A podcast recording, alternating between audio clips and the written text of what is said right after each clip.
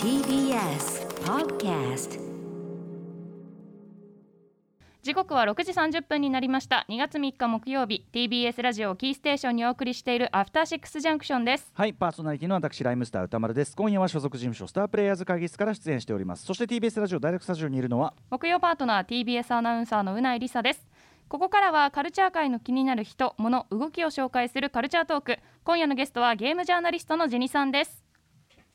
こんばんは。ジニさん、こんばんは。よろしくお願いします。はい、ジニさんもリモートでご出演中でございます。ジニさんはブログサービスノートにてゲームゼミを連載中、社会的な問題などを取り入れた硬派な批評から、趣味全開の尖った記事まで日々更新されているということでございます。先日とあるね、取材というかあれでもお世話になりました。ジニさんね。そうですね。はい、ちょっとそこは告知で紹介させていただければと思ってます。あ、そうですか。ありがとうございます。ありがとうございます。ということでジニさん、本日はどんなお話でしょうか。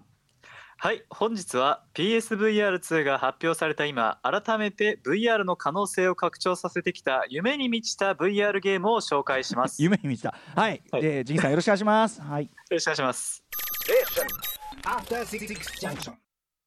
ここからはカルチャートークです。今夜のジャーナリストはゲームジャーナリストのジニさんです。よろしくお願いします。よろしくお願いします。はい、ということで VR、 先ほどね、なんだっけ、夢に満ちたとか言ってましたけど、はい、夢に満ちた作品です。はい、VR には夢があります。なんか含みのある言い方してますけど、ジニさんどういうことですかね。そうですね、やっぱりその今 VR ゲームっていうのが結構注目されていると思うんですよね。で一つは、もちろん PSVR2 発表のようなですね、あと去年出たオキュラスクエスト2、これが38,000円っていう値段にもかかわらずすごい高スペックだったりとかで、VR ゴーグルも増えてきてですね、VR ゲーム今いけてんじゃないのみたいな、あとメタバースもありますよね、そういう流れがあるんですけど、VR ゲームって意外と、正直これ先に言ってしまうんですけど、めちゃくちゃなんていうか、例えばゼルダとか、ダチェクラとかラストバスとか、ヘイローみたいな、いかにもコンソールゲームにあるような対策ってないんですよ、今のところ。なんかまだ決定的一作みたいなのが出てないっていうか、これこの間のジニさんの取材の時も僕ちょっと言いましたけど、まだこの新しい表現方法になんか決定的なビシッと合う何か表現をまだ作り手も探ってる最中感がありますよね。そうですね、正直言うと探りもそうなんですけど、そもそもちょっと探りもまだ入れてないっていうのが割と実情とあって、どういうことかというと、確かになんかコンソールで出したゲームのデモ版をちょっと VR で移植するかみたいなのはたまにあるんですけれども、やっぱりその VR ゲームって売れるかどうか全くわからないじゃないですか。正直ハードの普及もまだまだっていうのが言うても現状あった中で、やっぱりコンソールゲームは安定したプレステとかスイッチとか辺で売りたいっていうところがあって、でやっぱまだ VR でですね、もうカプコンとかスクエニとか任天堂でソニーっていうところのがもうめちゃくちゃ全力でゲーム作ってるかというと、まだあまりできてないっていうのがあります。なるほど。はい。とはいえそれが悪いことかというとそうではなくてですね、僕はすごいこれファミコン黎明期に実は近いんじゃないかと考えていて、まさにファミコン黎明期っていうのは、いろんなゲームがあったと思うんですよ。例えばスーパーマリオみたいな決定版面白いぞっていうゲームもあればですね、なんかなんじゃこりゃみたいなですね、本当に知る人ぞ知る、人によってはクソゲーって評価するようなゲームもですね、あったりして、でもだからこそなんていうか混沌とした面白さがあると言いますか、なんか今までになかったゲームというのがポンポン生まれてた、そういう夢がロマンがあった時代だったと思うんですよね。これがですね、コンソールゲームだと、やっぱ開発費が上がってて、なかなかそういう冒険とかはちょっとできないっていう時代にですね、VR だったらまだまだそういう夢のあるゲームをねじ込めるぞっていうところがある。ここがまず一つ、僕 VR ゲーム夢あるなと思ってるところのポイントです。VR ってすごい世界360度ね全部作り込むから、開発費とかめちゃくちゃかかるんじゃないかって思いがちだけど、そういうことでもないんですね。いや、これが結構工夫次第と言いますか、もちろんですね、めちゃくちゃなんていうか10時間20時間ぐらいの本当にコンソールゲームを全く同じように VR でやるとすごい大変なんですけど、一つ有名なのはビートセイバーっていうゲーム、何度かお話にも上がってると思うんですけど、ゲームってVR ゲームなんですけど、一切一歩も動かずに、音音に合わせて、うん、そうですね、剣を振るっていうゲームじゃないですか、はい、うんうん、だから多分そんなに開発費もかかってないんですよ ねああいうゲームであれば、うんうん、はい、なので VR なんですけど工夫次第でこう意外と面白いゲーム作れるぞっていうところもあるんですよね。逆になんか、ね、あの VR 感さえこっちにうまく表現できてさえいればあんまりスペック勝負じゃないんだなってのは確かにありますよね。そうなんですよ、うん、そうなんですよ。あ、そういう発想があるんだっていうのはですね、うんうん、まあ、今回紹介するゲームにもありまして、はいはい、で、まあ、もう一つその夢っていったところがですね、そもそもこれファミコン黎明期にもあったと思うんですけど、うん、新しい技術とか、まあ、メディアが出た時にこういうことをやってみたいとか、特にVR であればこういう世界に行ってみたいっていうですね、うん、作ってる人とか遊んでる人もですね、何かすごいふんわりした夢があると思うんですよ、うんうん、で、まあ、実際ある程度形になると、あ、これは無理なんだ、これはいけるんだみたいなのがはっきりしてきて、どんどんどんどん熟成されていくと思うんですけど、うんうん、ある意味そういうですね、すごい直細な作者の夢みたいなものがですね、うん、詰め込まれてるなって作品があって、はい、そこをちょっと今回は紹介したいなと思ってます。 VR ってそこですもんね。その世界に行くっていうのはまず最大のバリューですもんね、うん、いや、そうなんですよ。ここに行きたいっていうですね、うんうん、場所なんですよね、やっぱりまず、ね、確かに確かに、はい、はい、ということでそんな夢にあふれる今ね、VR シーン、からですね、ジギさんチョイスの作品をじゃあご紹介いただきたいと思います。はい、うん、まずは、まず1本目は、VR で大作を表現したいハーフライフアリックスです。はい、まあ、ハーフライフは結構ビッグタイトルですよね、うん、いや、そうなんですよ。まあ、実はVR 対策あんまないって話したんですけど、うんうん、本当に今唯一の例外がこのハーフライフアリックスで、はい、うん、まあ、この作品を作ったのはバルブというアメリカの会社なんですけれども、はい、こちらはですね、ハーフライフという、まあ、非常に世界的評価も高い FPS であったりとか、うん、あとですね、ポータルという、うん、任天堂の宮崎茂さんをして、はい、嫉妬するぐらい面白いってことを言わしめた、うんうん、すごい評価の高い作品、うん、であったりとか、あとレフト4デッドっていうゾンビ協力ゲーム、うん、これも有名だと思うんですけど、うんうん、こういう名作を次々に作り、今はですね、パソコンゲーム業界の最も大きなプラットフォーム、Steam を運営している会社でもありますね。ああ、それはすごい、はい、うんうん、はい、っていうわけでめちゃくちゃお金持ってるバルブさんなんですけれども、うんうん、まあ、彼らですね、これすごい先見的というかバルブらしいなと思うのが、うん、今もうすでにパソコンゲームで王者じゃないですか、うんうん、でもそんな彼らも例えばエピックゲームスが最近は進出してきたりとか、パソコンゲームもかなり熱くなってきてるというかレッドオーシャン化してるわけですよね、うんうんうん、でそんな中でこのままパソコンゲームにいたら自利品だと思ったのが、うんうん、近年著しく VR に進出してるんですよ。なるほど、うん、で、まあ、これは本当に他の大企業を先駆けてっていうところも注目してるんですけれども、うんうん、その中で、まあ、1本目ローンチタイトルとして出したのがこのハーフライフアリックスという作品でして、うん、でこちら舞台がですね、宇多丸さんご存知だと思うんですが、エイリアンに侵略されてしまってしばらく経った後の地球が舞台に、うんうんなってます、はい、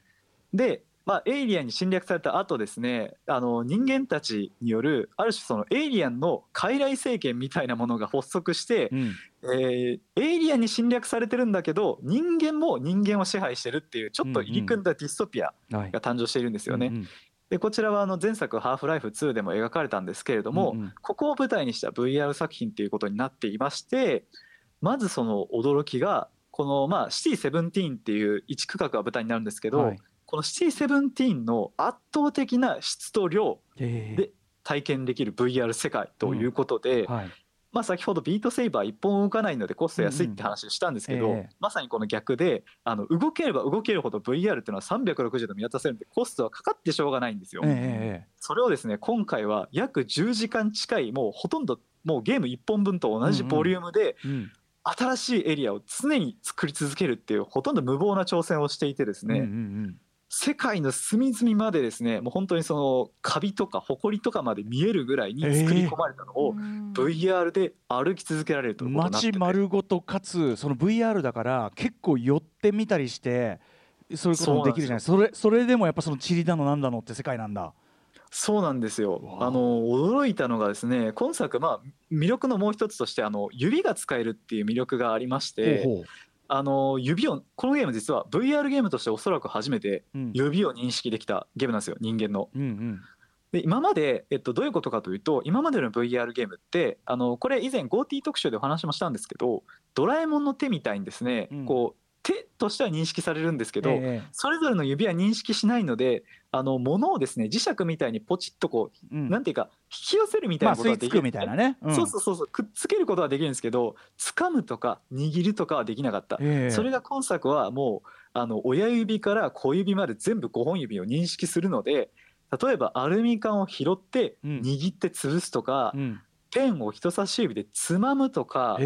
あとですね、ボールを掴んで投げるとかですね、そういうことが全部できるようになったんですよ。それはそういうインターフェースがあるんですよね。そうなんですよね。そう、これが実は問題でもあるんですけど、実はこれをやるには VR、バルブインデックスという専用のバルブが出したですね、VR キットを使わないとできなくて、これが10万円超えというですね、ちょっとなかなか高価なんで体験は難しいんですけど、まあでも本当感動する、僕は持ってるんですけど、すごい感動できて、確かずっと前にこの作品ジニさんご紹介していただきましたよね。それがゴティの時だったのかな。そうですそうです。それでさ、僕はもう2020年ので一回体験しても、そのデモ版できるとことかないのかよなんて、都内でできる場所なんか検索したりしましたよね。そうただちょうどコロナ禍もあって、なかなかそんなねできねえのかななんて話をしてたんだけど、そうですか、ジニさん手に入れてしまいましたか。そうですね、はい、その時倉部さんとも倉部さんも実際やられてすごいって絶賛されてたってお話もあったと思うんですけれども、うちのディレクターはジニさんの家に行って遊ばせてもらったって確か聞きましたそうですね、ぜひよかったらこの辺来ていただけたらって感じなんですけれども、結構いろんな人にやってもらう。でも本当みんなすごいって言うんですよ。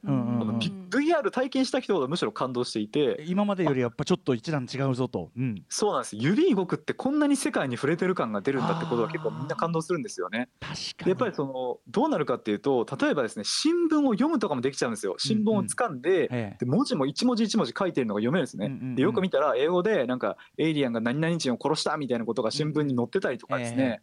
あとディストピアなんで、いわゆるパッケージに入ったディストピア飯っていうんですか、すごいまずそうななんか固形食料みたいなのもあるんですけど、そこの成分表示とかも全部ですね、なんかエナジー 80% みたいなのが書いててですね、それも読めるとかあってですね、もう本当にそういうのが10時間ずっとこの解像度で続くっていうのは、どれだけですね頑張って作ったんだろうっていうところで、まず一つ感動があって、あとついでなんですけど、このディストピアの舞台ちょっと面白くて、チェコのプラハがモデルになってるんですよね。東欧なんですけど、東欧のパリって言われる非常に美しい街が舞台になってるっていう、なんでちょっとプラハ行ってみたいなって思ってる人もですね、これはぜひやってほしいっていう、多分最高のプラハ体験装置にもなってますね。今までもちろんオープンワールドでそういうこうなんていうかな、旅行感みたいなのあったけど、それが本当に中に入るわけだもんね。だってね、そうなんですよ。本当に中に入って当事者になってて、でなんかたまにエイリアンに襲われるっていう、僕がだからすごい驚いたのは、街を歩いてるとすごい物音が後ろからしてですね、なんだろうって振り返るじゃないですか。そしたら何もないんですね。あれなんでこの音したんだろうなと思って、なんかすごいよく見たら影ができるんで、恐る恐る上を眺めたらですね、身長30メートルぐらいのエイリアンが自分の真上を歩いてたとか。こういうのって絶対 VR じゃできないじゃないですか。確かに確かに。はい。っていうですね、本当にディストピアを存分に味わえるということで、ディストピア好きにはたまらない夢のある作品ということも言えますね。はい。ということで、ハーフライルアリックス、これはバルブインデックスというね VR 装置を買えばできるよと。はい、そうですね。一応あと指さえ考えなければ、他にもいろんな HTC のやつとかでいろいろ遊べます。でも指考えたいな、そこまで言われたらね。そうですね、はい、続いていってみましょうか。はい、2本目なんですけれども、ゲームの中に入りたいけどそれは幸せなこと、ダークソウルのfrom宮崎英高の作品デラシネです。はい、このデラシネ、はいなんですけれども、こちらですね、6人の孤児が集められたギムナジウム、孤児院を舞台にした、舞台にしたゲームでですね、主人公は妖精です。で妖精はですね、目に見えない存在なんですが、例えば物を拾うとかですね、そういうなんかいたずら、人間には触れられないんですけど物は拾えるんで、そういういたずらはできるんですね。なんで例えば子どもたちの物を隠してしまったりとかですね、で逆に子どもたちにいたずらをしてると当然子どもたちは妖精の存在に感づくので、妖精さんちょっといるんだったらこういうことしてよみたいなお願い事をされるんで、そういうことを手助けしたりとか、そんな感じをしながらですね、ほっこりするギムナジウム系アドベンチャーゲームになってます。はい、なんか可愛らしい感じしますけど、話聞いてると。そうなんですよ、うん、まさかダークソウルを作ったフロムソフトウェアとは思えないですね、うん、ね、ほっこり系アドベンチャーゲームで、うんうん、まあ、非常にその魅力の一つとしてはですね、出てくる子どもたち、まあ、6人いるんですけれども、とにかくこの子たちがすごいいい子なんですよ、うん、まあ、もちろんその、まあ、ビジュアルが可愛いとかもあるんですけど、まあ、もう VR で本当にその目と目の先まで見ることもできますし、うん、でまあ、そういうまあ彼ら彼女たちのお願い事を聞いてあげるとですね、ものすごく素直に、うん、あ、妖精さんありがとうって喜んでくれるし、お願い事を叶えたらですね、妖精さんがくつろげるための椅子を用意してあげようよとか、なんか妖精さんのためになんか音楽会を開いてあげようとか言って、すごい子どもたちがけなげにその妖精のためにこう恩返しをしようとしてくれたりするんですよね、うんうんうん、なんでもう本当にですね、なんて可愛い子たちなんだみたいな風に思うし、これは宮崎さんも最初のインタビュー発売前から言ってたんですけど、うんうん、決して子どもたちがですね、後からバカめとか言って裏切り出したりとか、うん、あと急に化け物になって襲ってきたりとか、そういう展開も全くないので、ね、その子供たちが魂を奪われてしまいみたいな、はい、そういうことじゃない、ね、そうです、うん、そういうことじゃないんですよ、そういうことじゃないんでですね、うん、それはネタバレじゃない、宮崎さんも言ってる通り、うん、最初から言った通りね、そういうのはないですと。いうことで、ただその可愛いっていうだけじゃもちろんないんでしょ、だってそれは。そうなんですよね、まあ、当然これフロム作品なので、この作品ですね、妖精っていう主人公が妖精という設定がなかなかのミソで、うん、もちろん最初はですね、こういたずらをしたりとか、まあ、目に見えない存在としてこうささやかな触れ合いをしていくんですけど、うん、次第に子どもたちが妖精っていうのが実際いるらしいって認識し始めるとですね、うん、どんどんこうもっと深い交流をするようになるわけですよね、うんうん、で子どもたちの願いを叶えてあげようとかで、それがどんどん難しくなっていって、まあ、そのためにもっと頑張ろうみたいな、まあ、ゲーム的に難易度上がっていくんですけど、うん、そうなるとですね、どんどん自分の姿が見えない、そもそも本当に存在するかもわからないっていう妖精としての設定が、うん、こう徐々にですね、寂しくなっていくというか、ほう、あ、子供たちについぞ 俺のことはでも見てもらえないんだなみたいなですね、うん、寂しさがどんどんこう深まっていって、うん、それが新しいドラマにですね、ちょっとネタバレになるんで言えないんですけど、つながっていく、意外な展開になっていくっていうところが非常にこれはね、やってほしいっていうところでして、うん、これですね、実はヒントというか、宮崎さん、監督の宮崎さんがこういう作品になった理由がですね、おっしゃってたのがですね、本人が実際 VR にこのゲーム開発する前に触れた時にですね、うん、すごい最初感動したそうなんですけど、一方でがっかりもしたってことをおっしゃっていて、ほう、それがですね、例えばこう VR の世界にいるときは視覚的にはわ、すごい確かに自分は夢の世界にいるって感じたんですけど、うん、実際例えば人間に触れようとしたらですね、うんうんうん、それがスッとこう自分の指のインターフェースが貫通しちゃうわけですよね、透明人間みたいな、はいはい、まさに、うん、そうやっぱ VR なんですけど、当然そこはできてないと。でそうなった時に宮崎さんはですね、VR でリアルになればなるほど現実と違うところに触れた瞬間のがっかり度も大きくなっちゃうってことを考える、うんうん、所詮バーチャルじゃねえかの失望が大きくなると。そうなんです。その失望感っていうのをですね、妖精というメタファーによって再現したっていう作品になってる。所詮はですね、幻想 VR の、うんうん、はい、所詮は違う次元同士ですよっていうことを前提としてってことだ。そうなんです。なるほど。まさに、はい、VR ならではのなんか実存主義というかですね、うんうん、VR 出てもう本当黎明期なんですけど、すでにそこにこう言及してる作品っていうところも含めてですね、はい、まあ、ある意味その夢に触れるってどういうことなのか、うんうん、夢あるんだけど夢に行くってどういうことなのってところを含めて非常に眼蓄深い作品になってるとこをお勧めしたいです。はい、出だしね、これどこ何でできるんですかこれは。これはですね PSVR でのみできます。うん、はい、なるほど。なんですけど。出だしね。はい。はい。おー、急ぎちょっとあんまり時間ないんだけど3本目いけるのかなこれ。そうですね、3本目、はい、まあ、これはすごいシンプルで分かりやすいのでいけると思います、はい、3本目、はい、何もないただの路地をゲーム空間として成立させる Google Earth VR です。 Google Earth VR、 これゲームっていうかはい、Google Earth、 Google Earth です、うんうん、はい、これはどういう内容かというとGoogle Earth です。うん、はい、Google Earth の VR 版ってことですね。要するにそうです、うん、街角の本当にそうですストリートビューってまあ Google の衛星写真があって、それを元に作ったバーチャル地球儀があって、でそれをこうストリートビューって言ってですね、現地の写真と照合してまるで現地にいるようなっていう風な、まあ当然ウェブブラウザとかアプリとかでも誰でもできるような、無料しかも無料でできるアプリなんですけど、うんうん、これですね僕全然そんな Google Earth 好きじゃなかったんですが VR でやったらドハマりしまして、ぶっちゃけ僕一番やりました。確かにいけちゃうんだもんね。いやこれ本当ね、なんかやったら分かるんですよ、ちょっとしか言いようがないんですけど、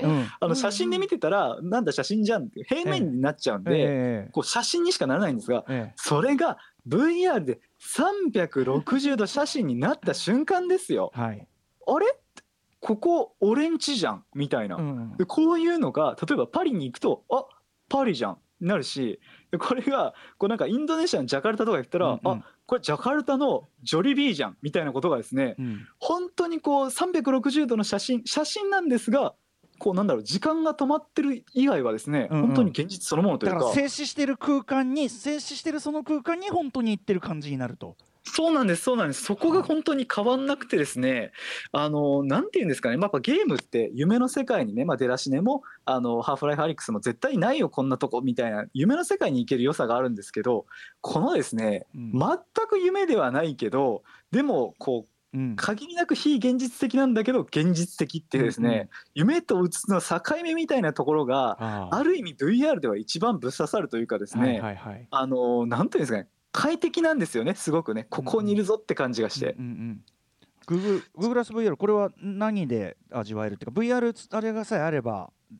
はい、VR さえあればもう何でも多分オキュラスクエストでもちろんできるので、これは本当にねぜひ行ってみて、本当に旅行感覚を味わってほしいっていう作品になってます、そこにいるって感覚こそが VR のねやっぱりね真骨頂だからね、まさに、VR のあそこ行きたい欲を一番シンプルに解消してくれる最高の、なんか僕はゲームと思ってます、はい、ということでジンさんありがとうございます。最後にジンさん、お知らせごとお願いします。はい、今月2月22日に雑誌スイッチ3月号を発売するんですけれども、こちらにですねプレイステーション特集として70ページ、非常に充実したゲーム特集になっておりまして、うちですね約60ページぐらいは僕が企画執筆取材もろもろ全部自分でやってます。すごいなんちゅうすごい、お疲れ様。すごい、そうなんだ、正月明けから一日も休まずに書きました、取材とやらせていただいて、でその中でですね今回プレイステーションのプレイハズのリミッツっていうところをいかに克服するか、つまり国境を越えるっていうところをメインテーマにいろんな特集を扱ってるんですけど、その中でなんと宇内さんと宇多丸さんの対談を、プレイステーション年表に沿った形で実現しているということでね、すいませんねそんな大変な中の取材だったのね、本当びっくりいやなんか申し訳ない、いやめちゃくちゃ面白いんですよね、お二人はこれもううちから言わないでしょうけども、本当にですねもうこんなに充実したお二人のゲームトークって聞けるので、本当ラジオでもなかなかないと思いますし、もうなんていうんですかね、やっぱそのプレイハズのリミッツっていうテーマですけれども、その今回宇多丸さんにはあえて個人誌というか、宇多丸さんとあと宇内さんの個人の視点っていうのを存分に生かしていただいててですね、そういう意味でこうあくまでゲームだけじゃない、こうその時代にあったその人たちの価値観っていうのをですね、本当にアフターシックスジャンクションとかでいろんなこうジャンルとか人たちと関わり合いになっている宇内さんと宇多丸さんならではの視点が存分に発揮されたもう最高の対談になっているので、どうかこれ買っていただきたいと思っております。発売いつですか？はい、2月22日になります。2月22日発売のスイッチ、皆さんお買い逃しなきをジギさんの血と汗と涙の結晶です。ということでジギさんありがとうございました。ありがとうございました。